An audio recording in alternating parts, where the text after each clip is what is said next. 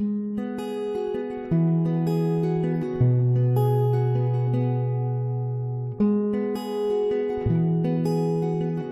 Hope Church.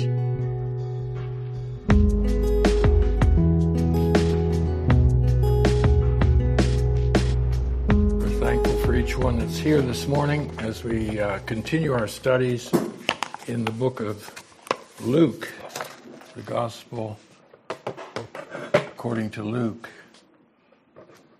The uh, uh, section we're doing today will be uh, the uh, 22nd of Luke.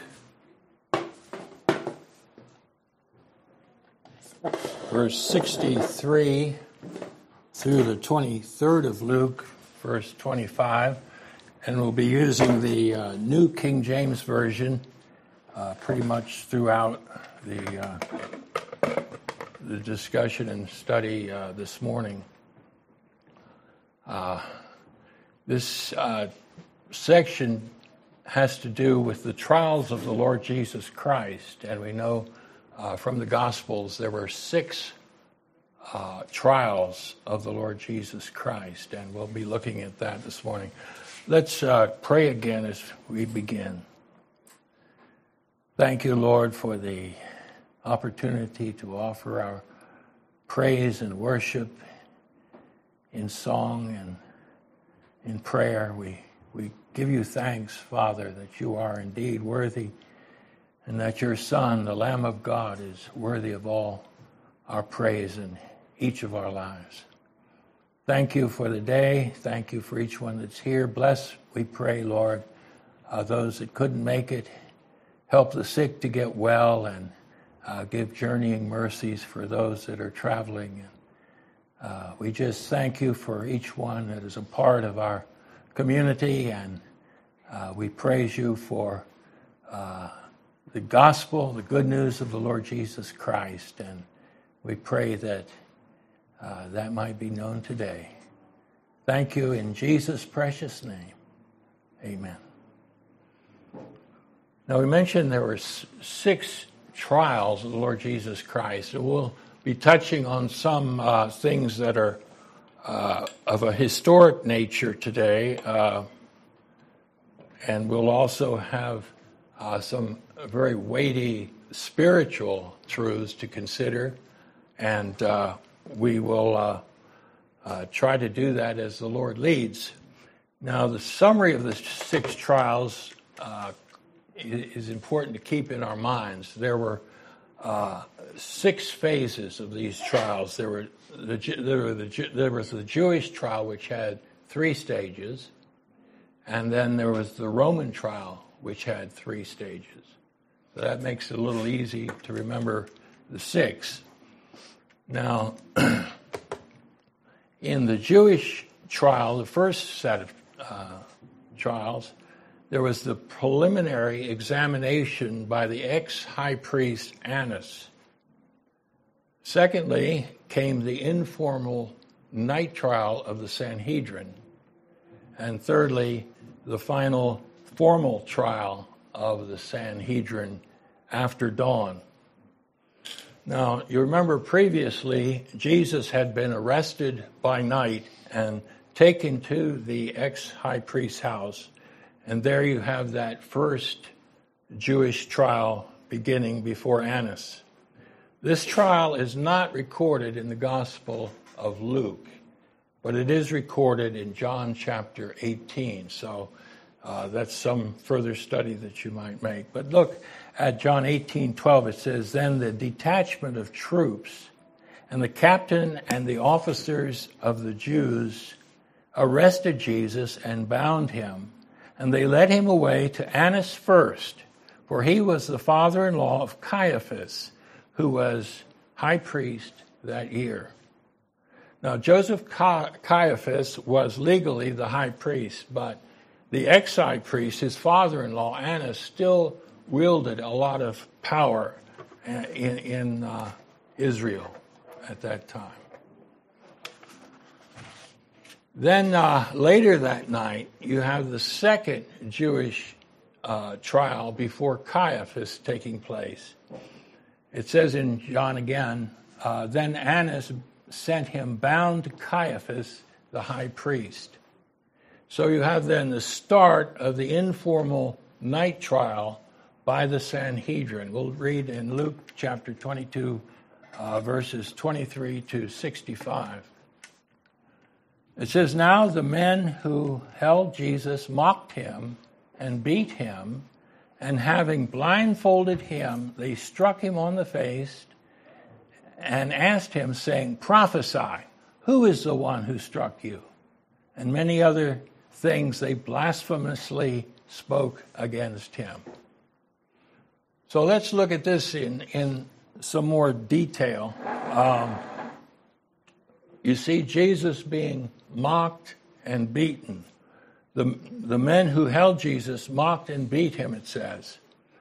Now, when they mocked him, they were really uh, treating him with great ridicule and contempt. And they beat him. It says they struck him with the palms of their hands in Matthew. The, the conduct of these men was totally illegal. Uh, this group of men included officers of the temple, which was supposed to be the holy place, the righteous place. And here they are uh, doing these evil, illegal deeds to Jesus. The scripture says that Jesus endured the contradiction of sinners against himself, and certainly this is one of those occasions where he was uh, uh, abused by sinners. In verse 64, it says, Having blindfolded him, they struck him on the face and asked him, saying, Prophesy, who is the one who struck you? Now, when it says uh, they blindfolded him and struck him on the face. Matthew adds, they spit in his face. They asked him, saying, Prophesy, who is it that struck you? The idea of prophecy was both under, misunderstood by these people and perverted by them to this kind of situation which we have uh, before us. And many other things they blasphemously spoke against him. You know, evil men delight to, to hurt the Lord Jesus Christ. It was true then, it's true today in the sense that they delight to hurt his people and his cause. And it says they added insults to their violence. That brings us to the last Jewish trial, the formal trial before the Sanhedrin, which was after uh, dawn. Let's read from verse uh, 66. As soon it was, as it was day, the elders of the people, both chief priests and scribes, came together and led him into their council, saying, If you are the Christ, tell us. But he said to them, If I tell you, you will by no means believe. And if I also ask you, you will by no means answer me or let me go. Hereafter, the Son of Man will sit on the right hand of the power of God. Then they all said, Are you then the Son of God? So he said to them, You rightly say that I am. And they said, What further testimony do we need? For we have heard it ourselves from his own mouth. Now let's look at this a little more closely in detail.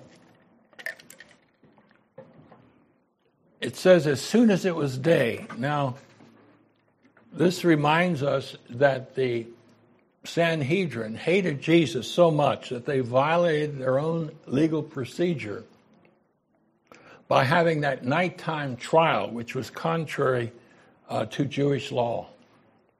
The Jewish law forbade uh, night trials and specified that capital cases must have at least two trials a day apart.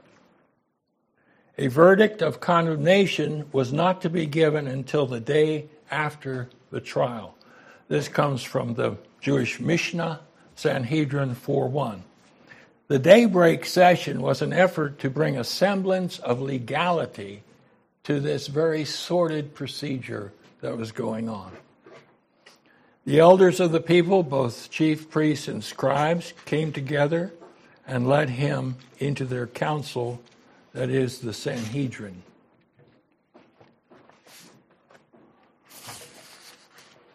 The Sanhedrin consisted of 70 or 72 elders and, and, teachers of Israel. It was allowed by Rome to pass judgment on religious and civil matters, but could not inflict capital punishment. It says in verse 67 If you are the Christ, tell us. Let's just take a moment to think about what it meant to be the Christ, what that involved the, the, the Christ, the Messiah, the anointed one, was the one promised in the Old Testament. And this title, Christ or anointed or Messiah, uh, signified both the deity and the humanity of the one to whom it belonged. The title indicated the one who would come to die for sins, such as in Isaiah 53 and other passages, and the one who would come to reign upon the earth, as many of the Old Testament scriptures show. So they say, Tell us, are you the Christ? And he said to them, If I tell you, you will by no means believe. They had already prejudged Jesus, they had come to their conclusions they were not willing to believe. And it's so important to be willing to believe. If you're listening to my voice and you uh, are willing to believe, there is hope for you. There is hope that you will come to that place of belief and trust in the Lord Jesus Christ as your only way to heaven, your only Savior. Now, it says also that if I ask, also ask you, you will by no means answer me or let me go. In other words, on more than one occasion, Jesus had asked questions of these leaders that were designed to bring out the true meaning of who the Messiah was, and they had refused to uh, reply to him. So, right now, these men were not going to hear him uh, either. And so uh, they would not let him go either because they had made up their minds about what they planned to do with Jesus and they were going to go through with it. Jesus said, Hereafter the Son of Man will sit on the right hand of the power of God. Hereafter, in other words, is a future event that will occur and a change was going to take place the one who stood in front of them in this state of humiliation was in fact going to be seated one day in the ultimate place of power.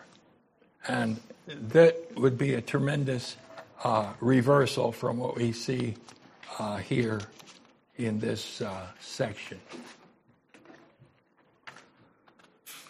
Now, as we go on, it says that he would sit at the right hand of the power of God. And who would sit there? It would be the Son of Man. Let's just think about that. We thought about the Christ, what it meant to be the Christ. Here we have the thought of the Son of Man. Again, a messianic title that re- referenced both Christ's deity and humanity. Uh, his humanity and his sovereignty in particular. It is, a, it is something that touches his deity, but it's mainly about his humanity and his sovereignty. David said in Psalm 110 and verse 1 The Lord, Yahweh, said to my Lord, the Messiah, Sit at my right hand till I make your enemies your footstool. So uh, the Messiah is going to sit at the right hand of the God of, uh, of the universe. And as, uh, as a true uh, man, he will be invested with ultimate sovereignty. Uh, Daniel called uh, uh, him this as well, in, in a sense. Daniel looked into the future and saw one coming before the Ancient of Days. We read about this in Daniel 7 13 and 14. It says, I was watching in the night vision, and behold, one like Son of Man coming with the clouds of heaven. He came to the Ancient of Days, and they brought him near before him. Then to him was given dominion and glory and a kingdom that all peoples, nations, and languages should serve him. His dominion is an everlasting dominion which shall not pass away, and his kingdom the one which shall not be destroyed. Now, remember in Luke 21, as we were going through that passage, Jesus referenced this section of Daniel to himself. He referenced it to the future uh, return that he would make to the earth. He says in verse 27 Then they shall see the Son of Man coming in a cloud with power and great glory. Then they all said, Are you then the Son of God? What is meant by that title? We might ask ourselves that. Uh, let's just take a moment to consider. We've looked at the, the Christ and the Son of Man. Well, here's the term the Son of God. Now, we know that Jesus is the Messiah, the unique Son of God. Lesser sons of God include the nation of Israel, the good angels, and believers in Jesus. But this unique Son of God, Jesus, has all the characteristics of his Father. We know that sons bear their likenesses of their Father and the characteristics of their Father. Well, this unique Son has all the characteristics of his Father, all the attributes of his Father and is in fact equal to God, his Father. So, all of this fits perfectly into the New Testament doctrine of the Trinity. The one living God has eternally existed in three persons Father, Son, and Holy Spirit. So they asked him, Are you then the Son of God? So he said to them, You rightly say that I am. Let's just consider that thought for a moment. Earlier in the previous trial, the night trial, Jesus was put under oath by the high priest Caiaphas. False witnesses accused him. They said uh, many things against him, and of course, they were false witnesses. They couldn't agree. But Jesus kept silent and the high priest answered and said to him, I put you under oath by the living God. Tell us if you are the Christ, the Son of God. That's from Matthew 26, 63. 62, uh, uh, or Mark 14, 62 says, Jesus said, I am and you will see the Son of Man sitting at the right hand of the power and coming with the clouds of heaven. So he has clearly affirmed that he is the Son of God, and this incites his enemies against him. And they said, What further testimony do we need? For we have heard it ourselves from his own mouth. And they said uh, these things about him. Now, his own testimony was clear and sufficient. There can be no doubt about his claim. He said, I am the Son of God under oath. And in spite of the fact that Jesus had led a perfect life through his days in Israel, his years and years, and his uh, several years of teaching and preaching and healing at this point, in spite of his words of wisdom, in spite of his works of messianic power, the Sanhedrin, representing the nation, rendered a verdict of guilty. That's pretty astonishing uh, to realize the sinfulness of the human heart going that deep. Now, as we've looked at the three Jewish trials of Jesus, the three phases of the Jewish trial, we look at the Roman uh, trial, and we see three phases in it as well. The first appearance before the Roman governor Pilate, Secondly, the appearance before Herod Antipas. And fi- the final third appearance, uh, the, the final appearance before Pilate is number three. So uh, let's consider these things in, in more detail. This comes in chapter 23, beginning with verse 1. So let's read uh, verse 1 through 6. It says, Then the whole multitude of them arose and led him to Pilate. And they began to accuse him, saying, We found this fellow perverting the nation and forbidding to pay taxes to Caesar, saying that he himself is Christ, a king. Then Pilate asked him, saying, Are you the king of the Jews? He answered him and said, It is as you say.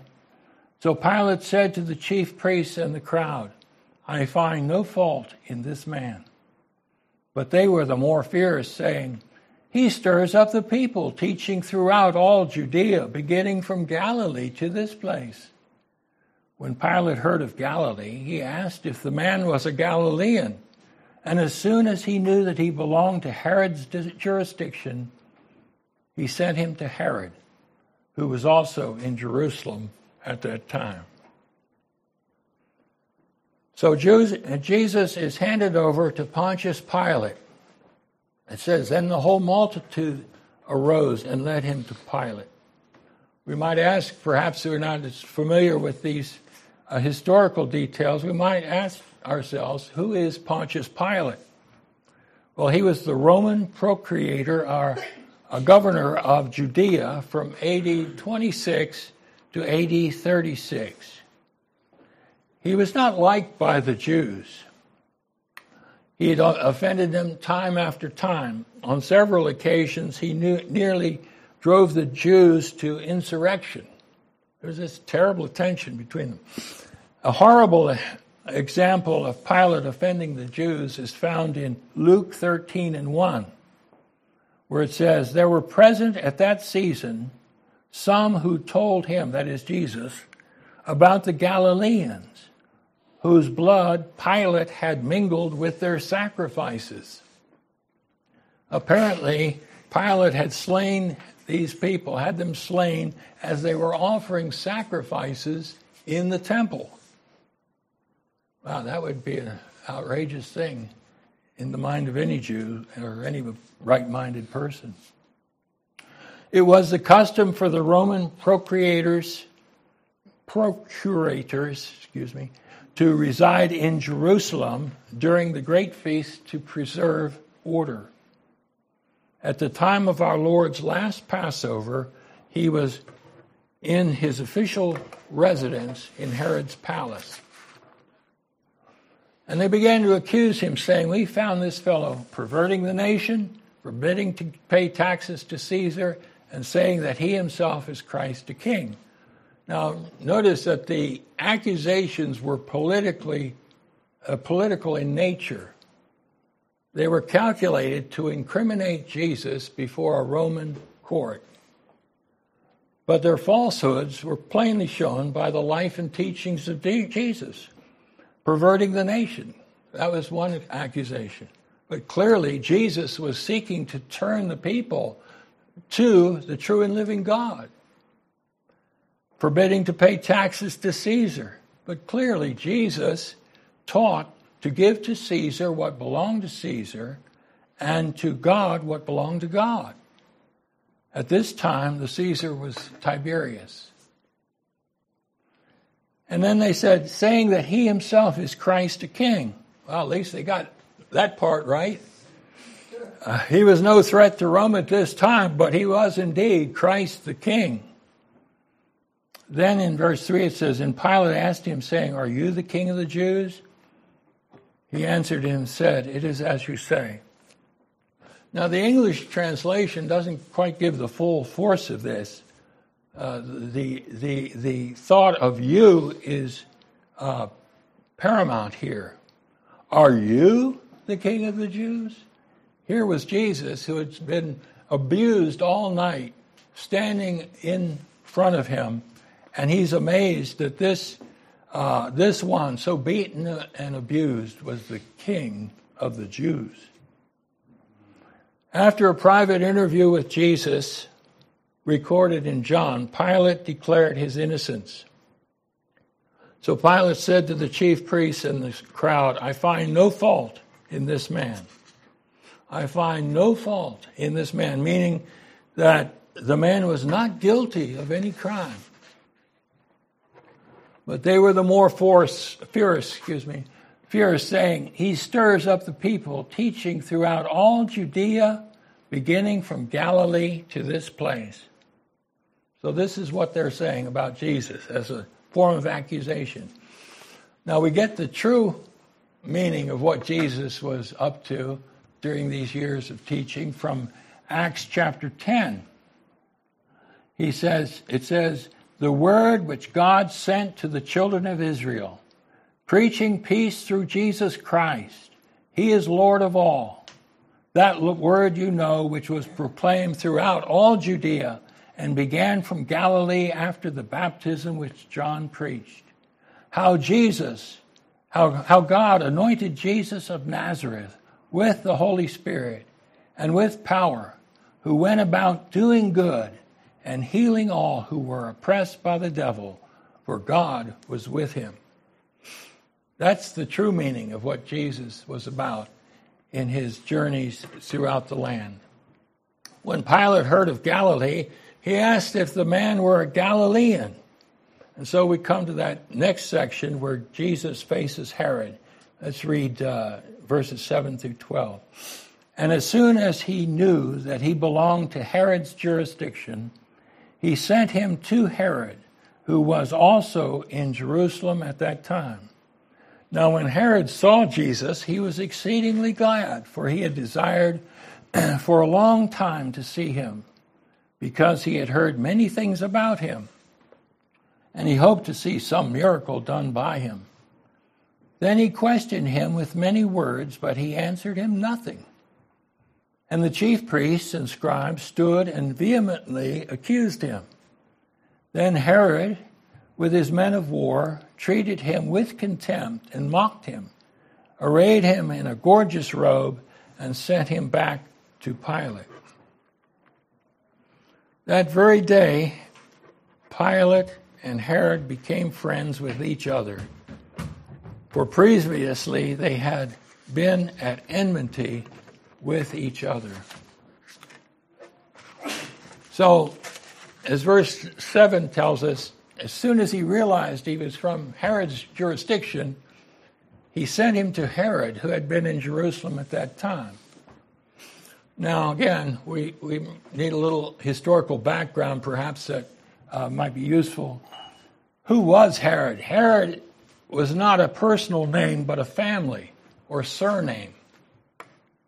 This name belonged to each one of the Herodian house mentioned in the scriptures. The Herods were all Idumeans or Edomites, the descendants of Esau, the brother of Jacob slash Israel. The Herods were Idumeans by race and Jews by religion. The rulers mentioned in the New Testament ruled under Roman authority. The reference here is to Herod Antipas, who ruled from AD 6 through 39.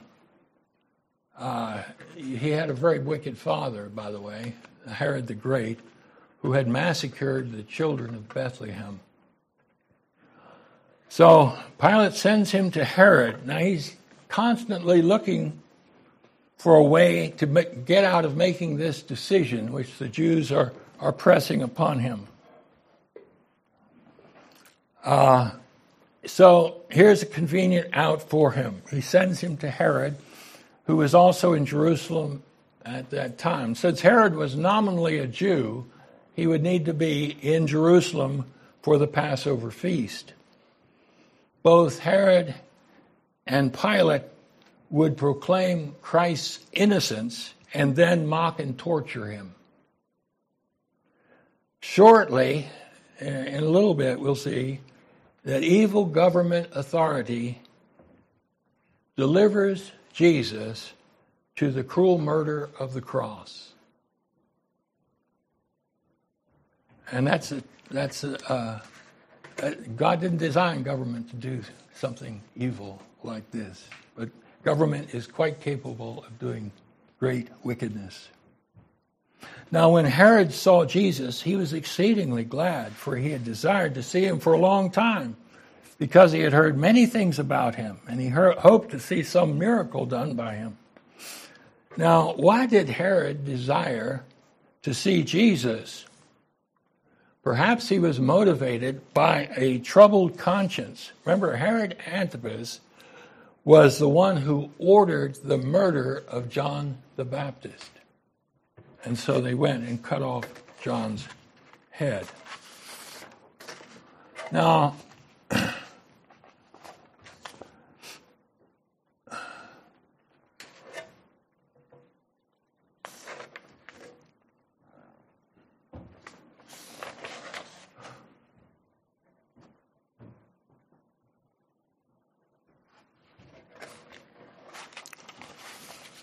Okay.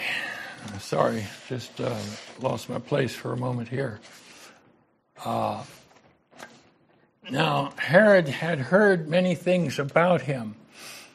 Uh, earlier, when he heard about the miracles of Jesus, it says in Luke 9, he was greatly perplexed because it was said by some that John had risen from the dead. And Herod said, I myself had John beheaded, but who is this man about whom I hear such things? And he says, This is John the Baptist, according to Matthew. He says, This is John the Baptist. He is risen from the dead, and that is why miraculous powers are at work in him. So, this is the background. This troubled man has this thought in the back of his mind that he had John beheaded. And it also says that he had hoped to see some miracle done by Jesus. So when Jesus is, is there, he's motivated by this idle curiosity. I want to see a miracle, you know. I think there are people like that today, you know. If a person says that they can do miracles, they're going to attract a crowd because people want to see that kind of thing. And it's kind of uh, sad. Then he questioned him with many words, but he answered him nothing. Herod had not listened to the forerunner of Jesus, John the Baptist, and Jesus would not listen uh, or even speak to this wicked man. So when Jesus didn't say anything to Herod, it offended Herod. And so he and the chief priests and scribes uh, stood and vehemently accused him and uh, the anger of uh, Herod and those with him was vented against Jesus. Then in verse 11 it says, Then Herod, with his men of war, treated him with contempt and mocked him, arrayed him in a gorgeous robe, and sent him back to Pilate. So again, wicked men gather around Jesus and pour out their uh, anger and mockery upon him. Now, where did this gorgeous robe come from? Well, it might well have uh, been because, you know, Jesus was accused of being a king, and this is part of their mockery. Perhaps they used a, used, uh, used a, a royal robe that had been used in the past, and they put it on him, and they uh, sent him back to Pilate. Imagine the Son of God going through all of this. That very day, it says, Pilate and Herod became friends with each other, for previously they had been at enmity with each other. Now, perhaps in the background of this, there had been uh, a question about jurisdiction. By this event, Herod uh, probably thought that Pilate had been recognizing his authority and therefore uh, they became friends together. Now I come to the third phase, the final appearance before Pilate. Let's read about that, verses 13 to 25 of Luke 23. Then Pilate, when he'd called together the chief priests, the rulers, and the people, said to them, You have brought this man to me as one who misleads the people. And indeed, having examined him in your present, presence, I have found no fault in this man concerning those things of which you accuse him. No, neither did Herod, for he, I sent you back to him. Uh, and indeed, nothing deserving of death has been done by him. I will therefore chastise him and release him, for it was necessary for him to release one of them at the feast. And they all cried out at once, saying, Away with this man, and release to us Barabbas, who had been thrown into prison for a certain rebellion made in the city and for murder. Pilate, therefore, wishing to release Jesus, again called out to them. But they shouted, saying, Crucify him, crucify him. Then he said to them the third time, Why? What evil has he done? I have found no reason for death in him. I will therefore chastise him and let him go. But they were insistent, demanding with loud voices that he be crucified. And the voices of these men and of the chief priests prevailed. So Pilate gave sentence that it should be as they requested. And he released to them the one they requested, who for rebellion and murder had been thrown into prison, but they delivered Jesus to their will. Now, an important thing to note as we go through this is uh, that Jesus takes the place of Barabbas. That's a really important concept. It says in verse 13 Then Pilate, when he'd called together the chief priests, the rulers, and the people, notice uh, the bigger the crowd would help their, the leaders press their case against Jesus. And then he said, I find no fault in this man. Again, Jesus is declared innocent. What a tremendous theme throughout here. So in verse 15 it says, Neither did Herod. Now, this is a little odd. It's a, it's a King James following, the New King James following, uh, kind of a bad reading, I think. It doesn't make a whole lot of sense. It says, No, neither did Herod. In other words, Herod didn't find him guilty, for he sent him back to us. Uh, the, the better manuscripts have that, and it's the only uh, thing that makes sense in the context. So he sent him back to us. And nothing deserving of death has been done by him. In other words, the non action of Herod shows the innocence of Jesus. And Pilate continues to proclaim the innocence of Jesus.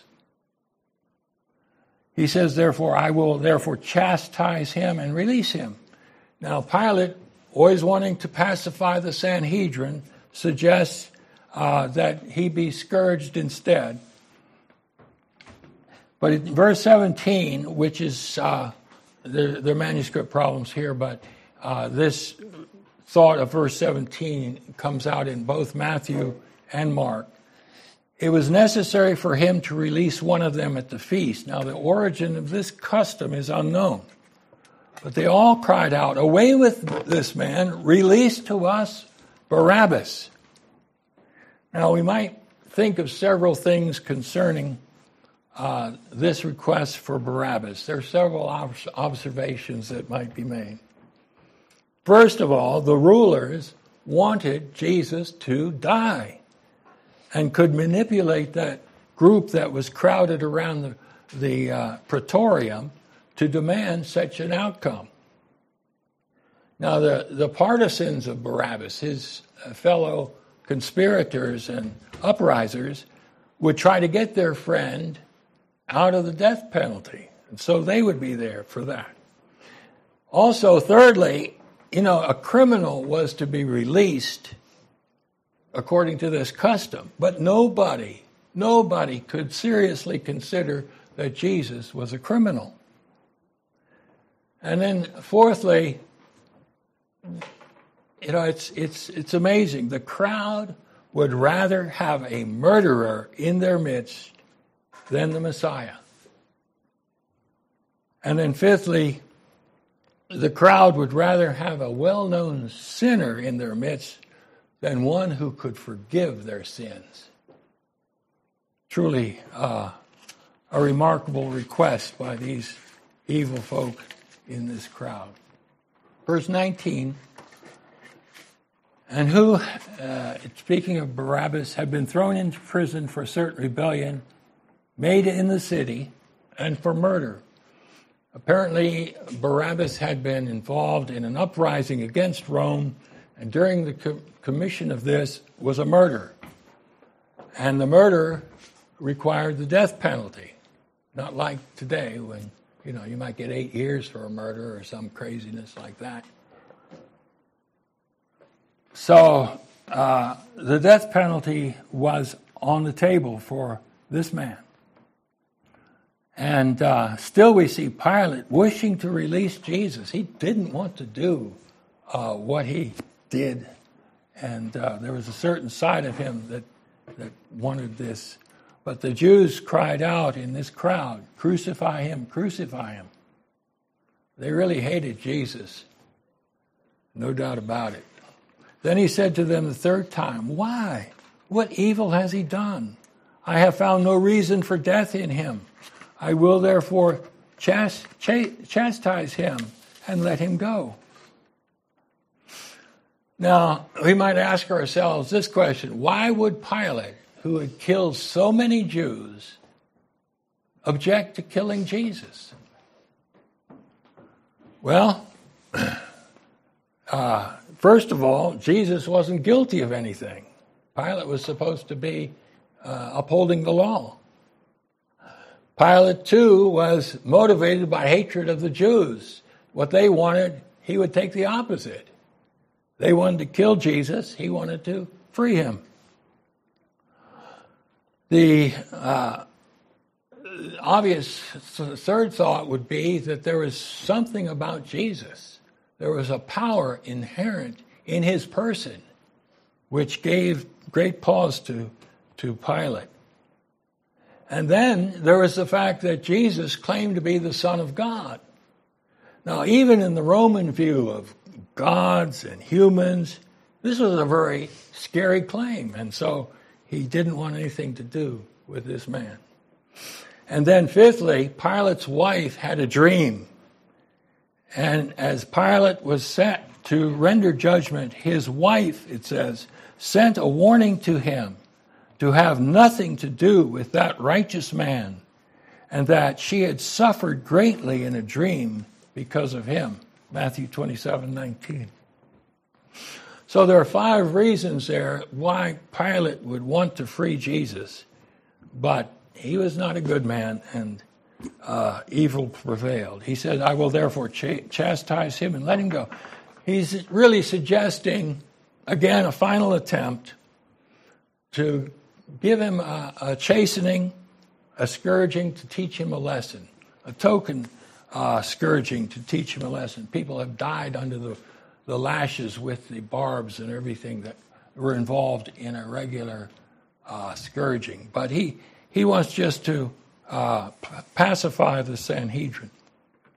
But they insisted, demanding with loud voices that he be crucified and the voices of these men and of the chief priests prevailed. In other words, these loud voices prevailed over the voices of conscience, of righteousness, and of human kindness. Uh, it's often the case. The louder they yell, the uh, the worse things get. So people gave sentence that, so Pilate, excuse me, gave sentence that it should be as they requested. So he caves into their demands and he released to them the one they requested and re- delivered Jesus to their will. So Barnabas is released, or Barabbas, excuse me. Uh, Barabbas is released. And so what you have here is the one who is guilty of death being pardoned. And the innocent one dies in his place. Jesus takes the place of Barabbas. Now it's interesting, the name Barabbas is the Aramaic name, name meaning son of a father. So this son of a father finds a substitute for his crime in the son of the father. Wow. How interesting, how awfully instructive that is.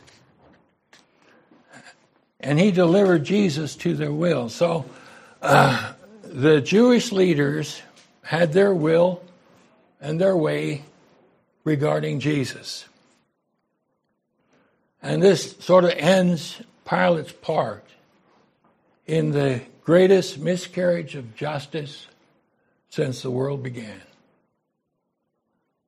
Paradoxically, the death of the Lord Jesus Christ was not only the greatest injustice done by mankind, but is also the greatest good deed done by God for mankind. Now that's to wrap your mind around that is to understand the gospel. Jesus dies in the place of us, sinners, guilty of crimes against the Lord of the universe, the God of the universe. Jesus takes our place and dies paying the penalty of our crimes and our sins so that we might go free, like Barabbas went free. Remember, someone must pay for sin. Either one pays for one's own sin forever in hell, or one takes refuge in the sinner's substitute, the Lord Jesus Christ. Now, when God offers you payment for sin, we don't want to be among those who say, I'll pay for my own. No, no, we don't want to be that.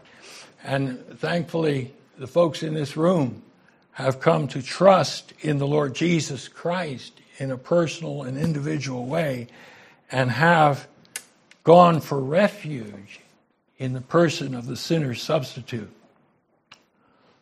But if you're hearing this message and have not yet received the pardon that God offers you, please accept this once for all payment for your personal crimes against the God of the universe.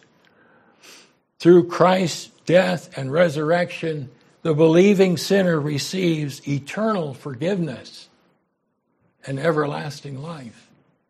And wow, that's the greatest message in the entire universe. So let us pray. Our Heavenly Father, we thank you for the Lord Jesus Christ, who went to the cross taking the place of Barabbas and taking the place uh, that we deserved, the penalty that we deserved. Thank you that in those hours upon a cross, the infinite Son of God could pay an infinite payment for the sins that we have committed against an infinite God.